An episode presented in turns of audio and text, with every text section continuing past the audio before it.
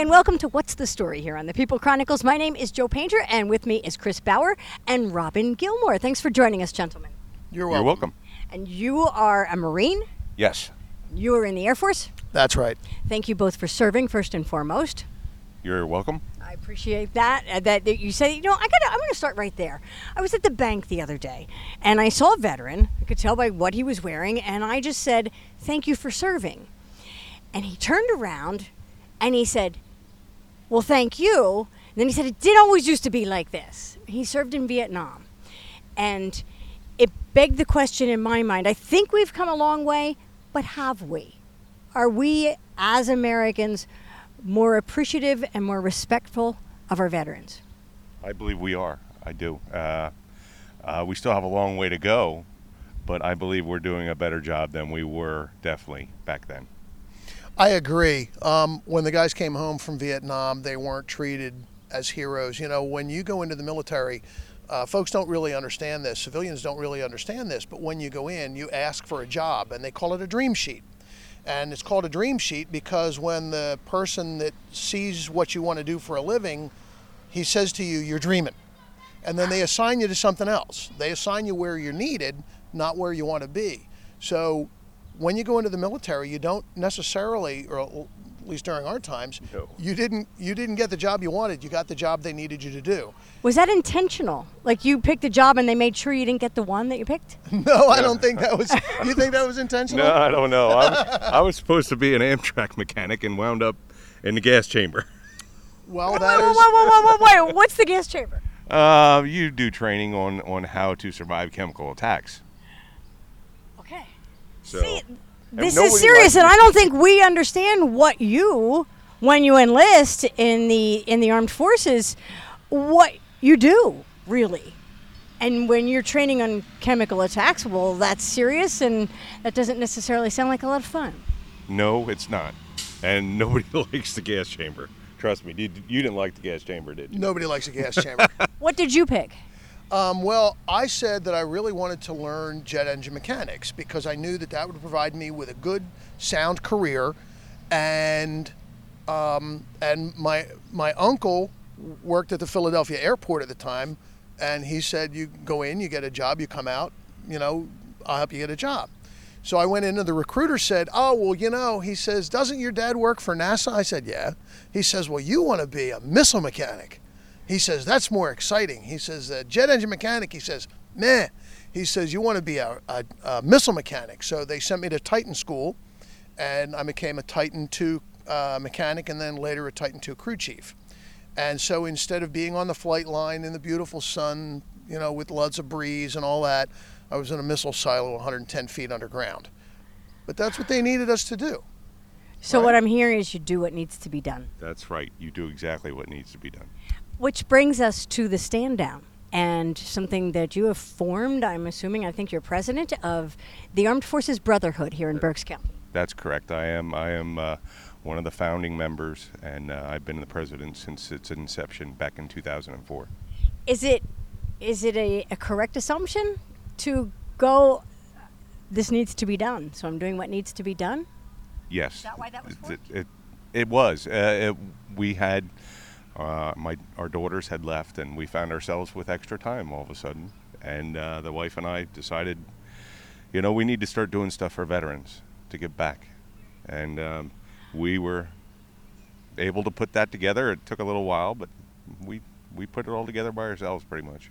So what did you see was happening in the veteran community that made you make this brotherhood? And it's an Armed Forces Brotherhood. Often I think of brotherhood as the Brotherhood of Marines or the Army or the Air Force, yeah. But this is all of the branches, correct? Well, that's another thing. I was with the Leathernecks for a while and didn't like the way that organization was going, so I started this, and we wanted to make it for all branches and to foster brotherhood across all branches of the service. And what do you mean by foster brotherhood? What does that mean? What does that mean to you, Robin?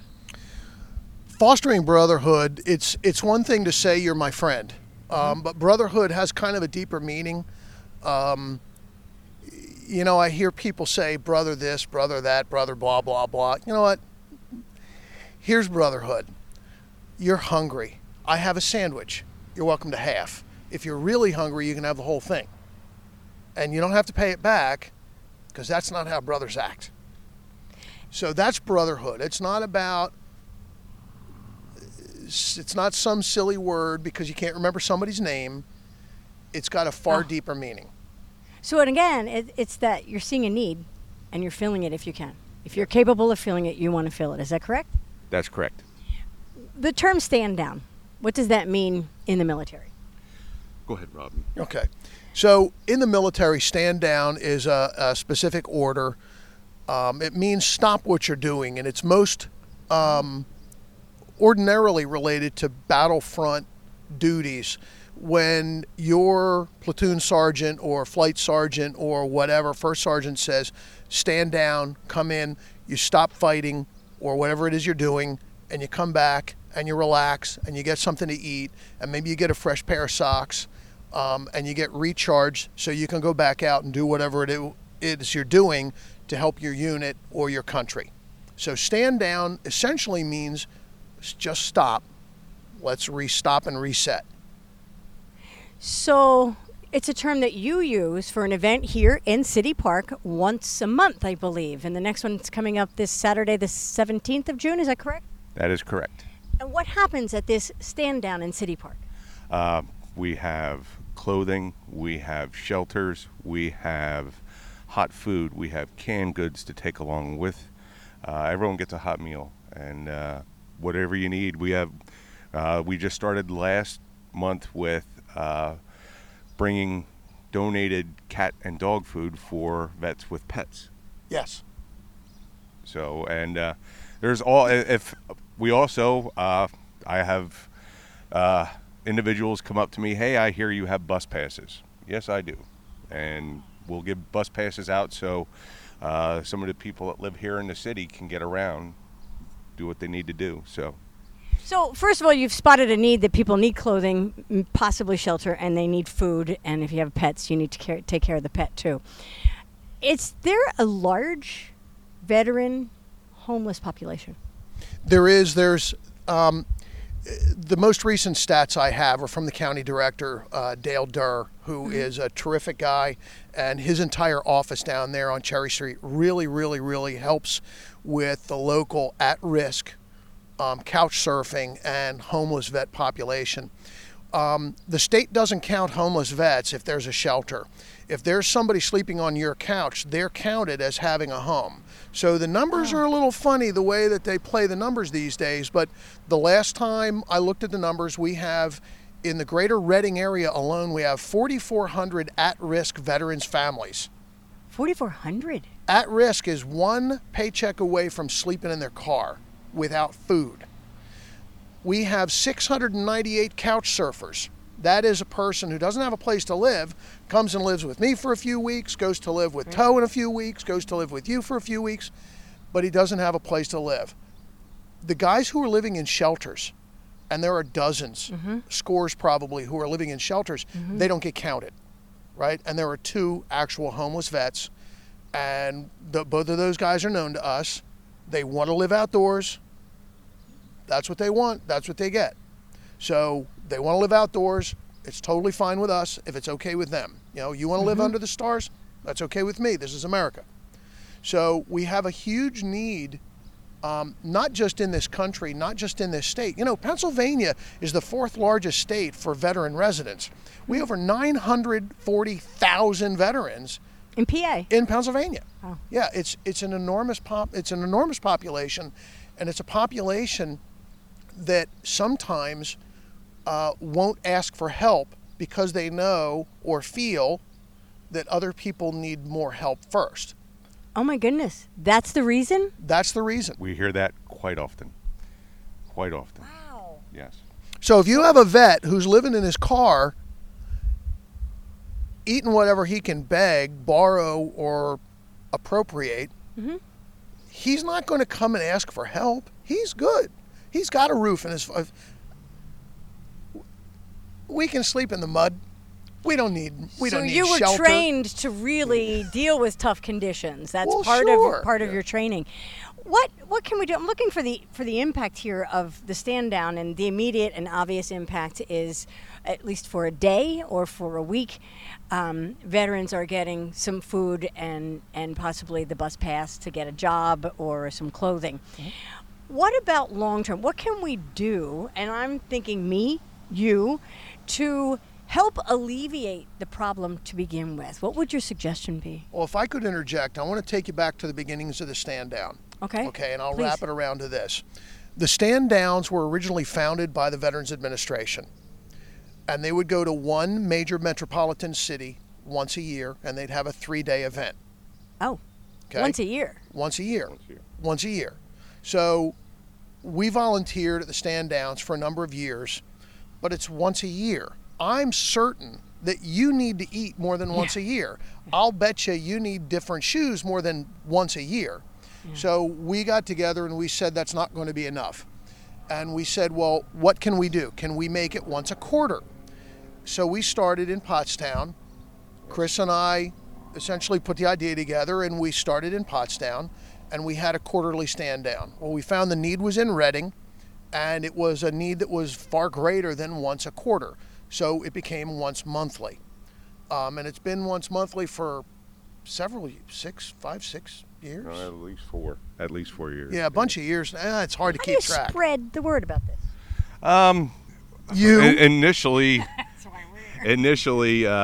we really had trouble getting bodies to come out. And then word of mouth is... Okay, bodies to come out who need assistance or to help you. Yes, and a lot of the homeless guys especially, they're standoffish. They don't trust anyone. And once they came around and saw... hey, we're not, going to try and push things on them, or that they can just be themselves, and we're accepting, and we're here to help. Then the word started spreading around it. And I'm hearing from both of you, if a veteran is coming up to you, or they do show up at the stand down, you're not trying to fix them.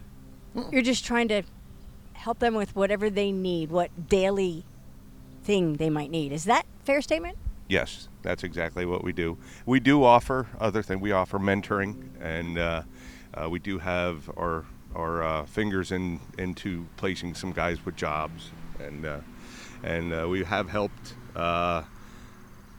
some veterans with vehicles, so they could get back and forth to work. Mm-hmm. And so it is it always the second, third Saturday? Third Saturday of every month. What hours? We start at 10. Usually people start lining up at 0900, and we go till at least noon. Sometimes it gets a little bit less when it's cold and nobody's there anymore. And the volunteers are like, can we please go? Yes. What do you need from us? The city of Reading, for the county of Berks, what do you need? Oh, geez, that's a long list. I got that one. Well, we're listening. How can we help? So, what the veterans in this community need are good, affordable, safe housing. The city of Reading owns an enormous amount of real estate. Almost all of it's in demise. And what that means is the city of Reading, your city that you pay taxes to, has a ton of homes that are in need of repair, but they're vacant, or they're crack houses, or they're, whatever, flop houses. What we have been asking the city government for the last several years, over and over and over again, and we think maybe they're starting to listen, I hope. We want to take a block of those homes and rebuild those homes using the veterans and the veteran families that are going to live in those homes.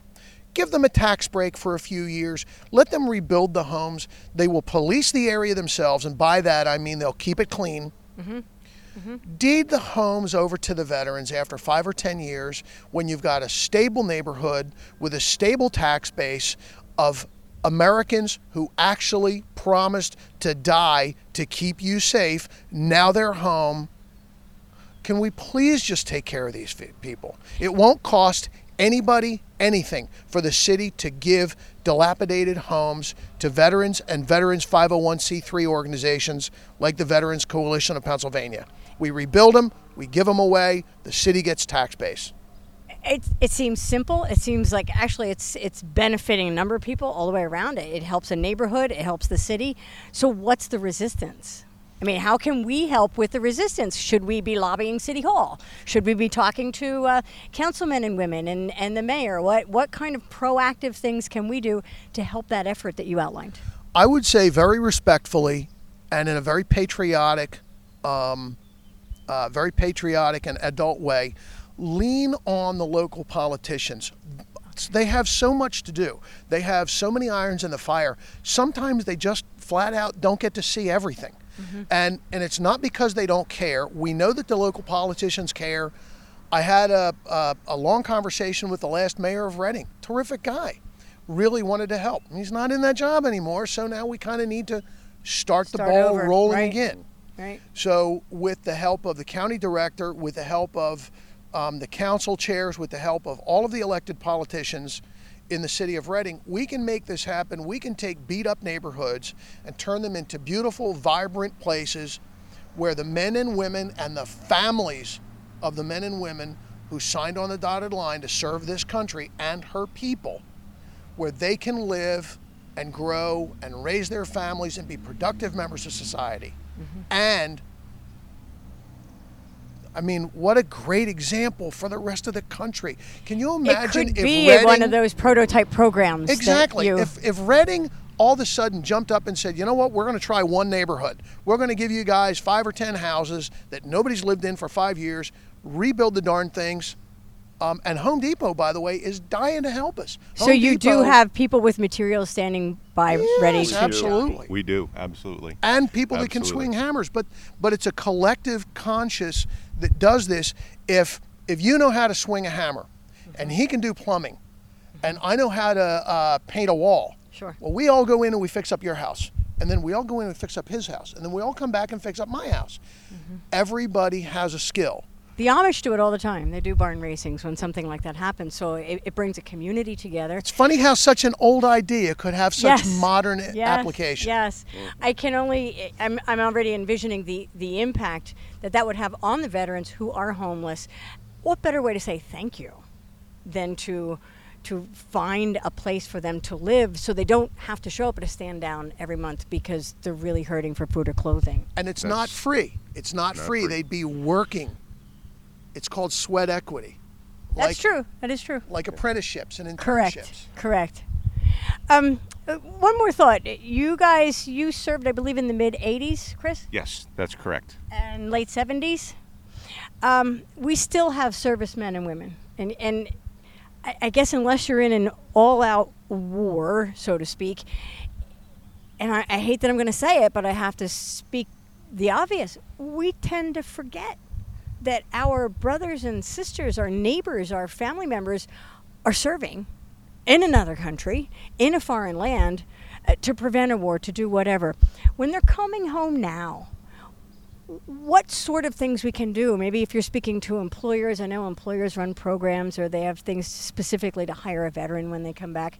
Are there other practical day-to-day things that you could offer for any of us just to make us think? Because you tend to forget, and I don't mean forget like I don't care, but it's not in the forefront. Always. Thank you goes a whole long way. Yeah. Thank you for your service, and how are you doing?